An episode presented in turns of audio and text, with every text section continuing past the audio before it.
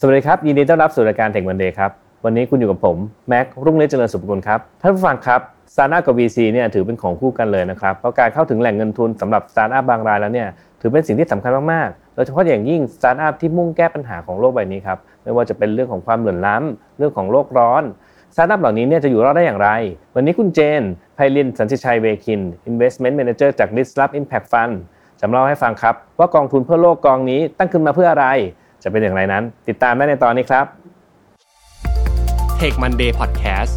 brought to you by ใหม่เซเลนีโลชั่นและเจลอาบน้ำกลิ่นน้ำหอม ให้ผิวหอมพร้อมบำรุงติดทนทั้งวัน หอมไว้ มั่นใจกว่า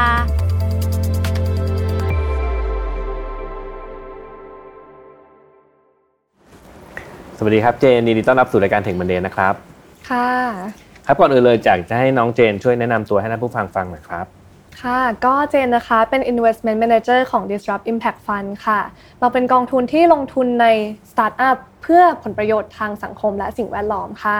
อืมอะก่อนอื่นเลยครับเจนอยากจะให้เจนช่วยเล่าเป็นการปูพื้นให้ท่านผู้ฟังก่อนนะครับ ว่าตัวไอ้ฟันหรือว่า VC เนี่ยมันคืออะไรและมันมีความสำคัญอย่างไรบ้างครับอ่าค่ะ ก็ VC นะคะก็เป็นอีกหนึ่งแหล่งเงินทุนนั่นแหละเหมือนกับ เวลาธุรกิจต้องการขยาย แล้วก็ไปหาธนาคารเนี่ยค่ะ แต่ว่า VC เนี่ยก็จะเป็นเวลาที่สตาร์ทอัพต้องการจะทำ Product หรือว่าต้องการขยายฐานลูกค้าของ Product ตัวเองเนี่ยก็จะมาหา VC Fund เนี่ยนะคะ เพราะว่าความเสี่ยงทางธุรกิจเนี่ยมันจะสูงกว่าความเสี่ยงที่ธนาคารรับได้ ก็เลยต้องหามาหาที่ VC Fund แทนนะคะ ซึ่งอย่างกองของ Disrupt Impact เนี่ยคือมีการลงทุนใน stage ตั้งแต่ Seed ถึง Pre-Series A ค่ะ ก็คือเป็น stage ที่ผู้ประกอบการเนี่ยคือมี Product แล้ว แล้วก็มีการเอา Product เนี่ยไปทดลองกับลูกค้าแล้ว แล้วก็เห็นว่าลูกค้าเนี่ยชอบ ทีนี้ก็เลยมาขอเงินทาง VC เพื่อเอาไปพัฒนาให้ Product นั้นดีขึ้น เพื่อขายลูกค้าจำนวนมากขึ้นเนี่ยค่ะอืมก็คือมีการทดสอบไอเดียแล้วนั่นแหละ แล้วก็ใช่เอาเงินทุนอันเนี้ยมาเพื่อ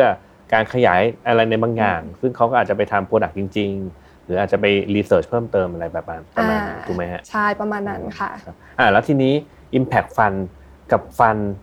มันต่างกันยังไงครับน้องเจน อืมค่ะ ก็อย่างที่เราเห็นในทั่วไปค่ะ VC Fund ที่ไม่ใช่ Impact Fund ก็จะมีอ่าเขาเรียกว่า metric หลักของการวัดความสำเร็จของทางกองละกัน ก็คือเป็น financial return เนาะอืมเพราะว่าเวลาเราลงทรัพย์ตัวหนึ่งเราก็หวังให้มันโตไป 10x 100x อะไรอย่างเงี้ยค่ะ ตัวมูลค่าของบริษัทให้มันแบบพุ่งๆขึ้นไปเนอะ อย่างกอง Impact Fund เราเนี่ยก็คือสิ่งที่ต่างคือเมทริกของความสำเร็จของทางกองอะมันจะไม่ใช่หนึ่งอย่าง แต่มันจะเป็นสองอย่างค่ะ ก็คือจากที่มี financial return อย่างเดียวปุ๊บเราก็เพิ่มอันที่เป็น impact return ด้วยอ่าก็คืออย่างสมมติว่าตัวกองเนี่ยมีเรียกว่ามีสตาร์ทอัพตัวหนึ่งที่เข้ามาแล้วเรามองเห็นว่าเฮ้ยสตาร์ทอัพตัวเนี้ยมีสิทธิ์ที่จะทำเหมือน ทำให้ valuation ของตัวเองเนี่ยเหมือนสูงขึ้นไปได้ถึง let's say 3x แต่ว่าอ่าเขาได้มีการแบบเหมือนวัด Impact ได้ด้วยค่ะว่าเขาสามารถลดคาร์บอนไดออกไซด์หรือว่าเอ่อเพิ่มคุณภาพชีวิตให้กับคนได้ เหมือนเป็นอีกตัวเลขหนึ่งอย่างเงี้ยค่ะ ที่เขาสามารถทำให้โลกเนี้ยดีขึ้นได้อืมก็ถ้ามี2 metric เนี้ยอยู่ข้างในสตาร์ทอัพตัวเดียว ก็จะเป็นสิ่งที่ Impact Fund เนี่ย สามารถพิจารณาลงได้ ซึ่งแตกต่างจากตัวอ่า im- อ่าตัว VC Fund ทั่วไป ตรงที่ว่าถ้ามี metric อย่าง financial return เป็นหลักอืมก็จะสามารถลงได้แล้วประมาณเนี้ยค่ะโอ้แต่ฟังดูก็ดูสวยงามเหมือนกันครับคือเหมือนเหมือนเป็นการลงทุนเพื่อโลกใบนี้นะอืมอืมแต่น้องเจนบอกว่าดูดูสองอันควบคู่กันไปค่ะแต่มันมันเริ่มเริ่มจะงงๆ แล้วเพราะการลงทุนเพื่อโลกกับกำไรเนี่ย มันจะสามารถทำกำไรได้จริงๆเหรอครับ อืมเนี่ยเป็นคำถามที่ดีมาก เพราะว่าคือทุกคนจะแบบสงสัยเหมือนกันหมดเลย เพราะว่าทุกคนก็จะเข้าใจว่าเออการลงทุนแบบ impact investing เนี่ยมันเป็นการแบบให้เปล่าหรือเปล่าอืมเหมือนเราเอาเงินไปบริจาค แล้วก็ให้องค์กรเนี่ยเขาไปแบบทำประโยชน์เพื่อโลกอะไรอย่างนี้ต่อไป แต่ว่าตัวฝั่งผู้ลงทุนเนี่ยจะได้อะไรกลับมาหรือเปล่าอืมเออ อันเนี้ยค่ะ เป็นพอยที่น่าสนใจ เพราะว่าตัวเหมือนเมทริกหลักของของทางกองทุนนะคะ คือเราอะมองหาธุรกิจที่ทำได้ทั้งคู่อืมอ่า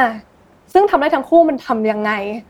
แต่จริงอืมๆสตาร์ทอัพที่เหมือนจะทำได้ทั้งคู่ก็พอเป็นไปได้แหละ แต่ว่าถ้าเกิดเขามุ่งไปทางเอ่อแก้ปัญหาโลกอะไรบางอย่างเนี่ยกำไรก็อาจจะได้ แต่ว่าอาจจะได้ช้าหน่อยอะไรเงี้ยอ่าหรือเปล่าคือคือเหมือนถึงว่า Impact Fund สามารถเป็นเป็นฟันที่มีความอดทนนิดนึง สามารถรอกับสตาร์ทอัพเหล่านี้ได้ใช่ไหมอะไรอย่างนี้ใช่ไหมครับอ่าอันเนี้ยจะมีอยู่ เรียกว่ามีอยู่สองค่ายดีกว่าอืมคืออย่างมันจะมีกองประเภทหนึ่งที่ต้องการ Market Return เลยอืมก็คือเฮ้ยเราจะเอาแบบทำประโยชน์เพื่อโลกด้วย Return ก็ต้องการเท่า Market เลย ซึ่งอันเนี้ยก็เป็นไปได้ค่ะ ตัวอย่างก็เช่น อย่างถ้าเกิดว่าสตาร์ทอัพที่เขาสมมติว่าเขาเป็นสตาร์ทอัพที่ขายเกี่ยวกับโซล่าละกันอืมอะสิ่งที่เขาทำเพื่อโลกคืออะไรก็คือ ลดการใช้พลังงานจากถ่านหินใช่ไหมคะแล้วแปลงมาเป็นพลังงานสะอาดมาใช้แทนครับสิ่งที่เขาทำก็คือเขาลดการปล่อยคาร์บอนไดออกไซด์อืมแล้วก็เวลาเขาขยายฐานลูกค้าเพิ่มเข้าไปเรื่อยๆ คาร์บอนไดออกไซด์ก็ลดลงไปเรื่อยๆ ตามกำไรหรือว่าตามยอดขายที่เขาทำได้ อันเนี้ยก็เลยเป็นเหมือนไปเพื่อโลกได้พร้อม ๆกับแบบไปในฝั่งของธุรกิจเนาะอืมแต่ว่าถ้าเกิดอีกฝั่งหนึ่งที่เป็นฝั่งที่ return อาจจะต่ำลงมาหน่อย ตัวอย่างก็มีค่ะ อย่างเช่น sector พวกการศึกษาอืมอ่าเพราะว่าเราจะเห็นได้ว่าคุณครูเนี่ยอาจจะเป็นกลุ่มที่รายได้ไม่ได้สูงมาก ไม่ได้สามารถ afford solution ได้เยอะอย่างเงี้ยนะคะครับทีนี้ถ้าเกิดว่าธุรกิจสตาร์ทอัพเนี่ยอยากทำ solution เพื่อพัฒนาชีวิตคุณครู หรือว่าพัฒนาชีวิตนักเรียน แต่ว่าเราก็รู้อยู่นี่ว่าเฮ้ยคุณครูไม่ได้มีความสามารถไม่มีกำลังในการซื้อเออใช่ใช่ เราก็เลยจะต้องยอมเหมือนลดราคาของเราให้มันแบบ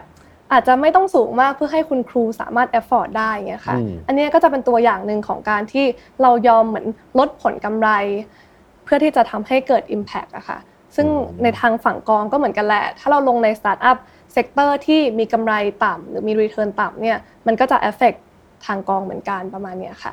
ก็เลยจะถือว่าเป็น thesis ของกองนี่แหละว่า ลงใน sector ไหน แล้วก็ต้องการผลตอบแทนเยอะขนาดไหน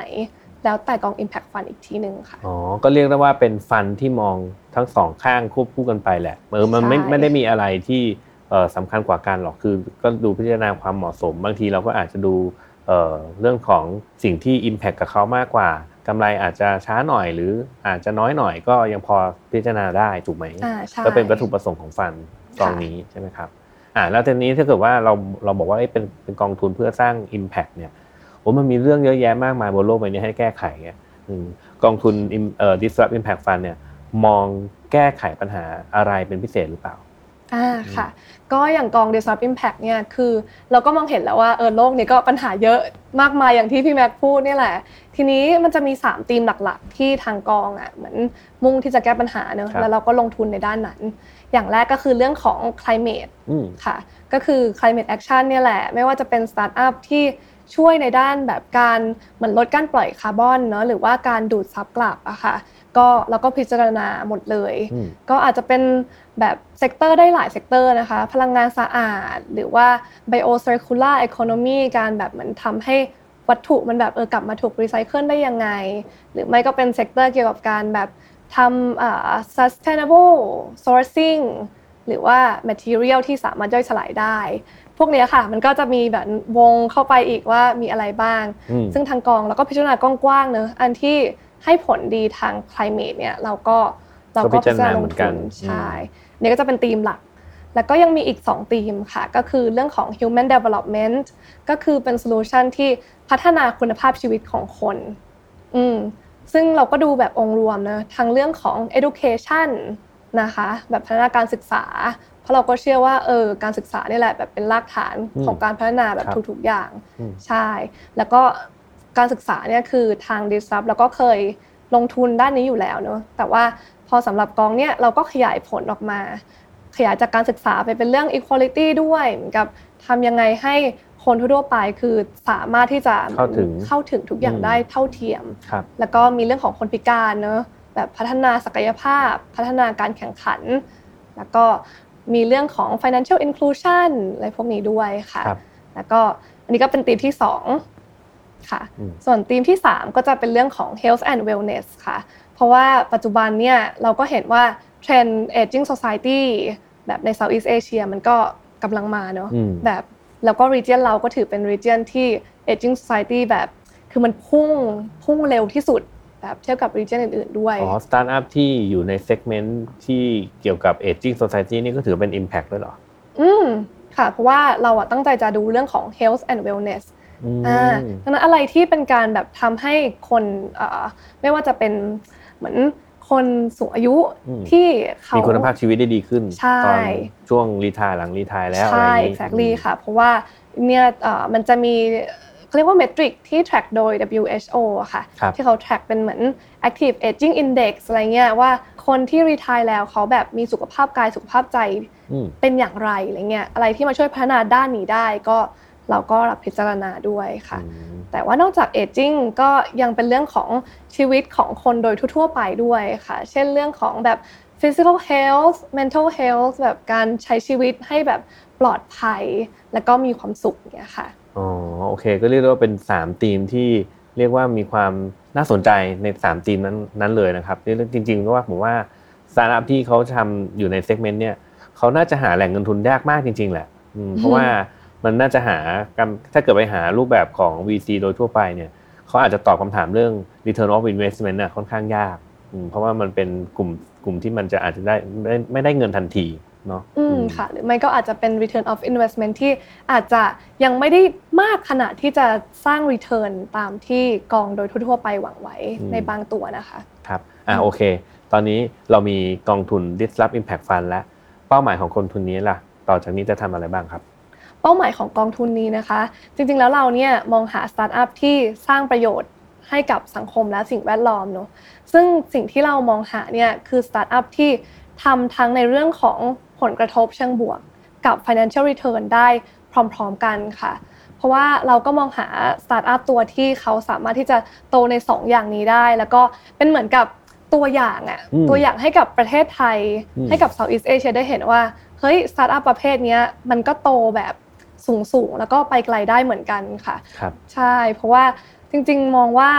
สิ่งหนึ่งที่กองเนี่ยอยากจะผลักดันเลย ก็คือเรื่องของการสร้างให้ผู้ประกอบการไทยที่เป็น Impact Startup อะค่ะเหมือนมี mindset ว่าเฮ้ยจริงๆ เราทำเพื่อสังคมสิ่งแวดล้อมอะอืมเราไม่จำเป็นต้อง จนนะอืมคือเออเราเราสามารถที่จะมี return ที่สูงได้นะอืมอืมถ้าค่ะคิด business idea หรือ business model ดีใช่ๆก็ทำกำไรได้ใช่เหมือนกัน แล้วก็อืมเป็นการใช้แบบนวัตกรรม ไม่ว่าจะเป็นแบบเทคโนโลยี หรือว่าเป็น process แบบใหม่ๆ ในการมาแก้ปัญหาครับเดิมอันเนี้ยให้มันได้ดียิ่งขึ้นนะคะอืมเรียกได้ว่าวันนี้เราเข้าใจ Disrupt Impact Fund ว่าจุดประสงค์ของกองทุนเนี้มันสร้างขึ้นมาเพื่อเพื่ออะไรนะครับ ก็ขอบคุณน้องเจนมากๆเลยนะครับ และก่อนจากกันเนี่ยน้องเจนเนี่ยมีอะไรจะฝากให้ท่านผู้ฟังไหมครับ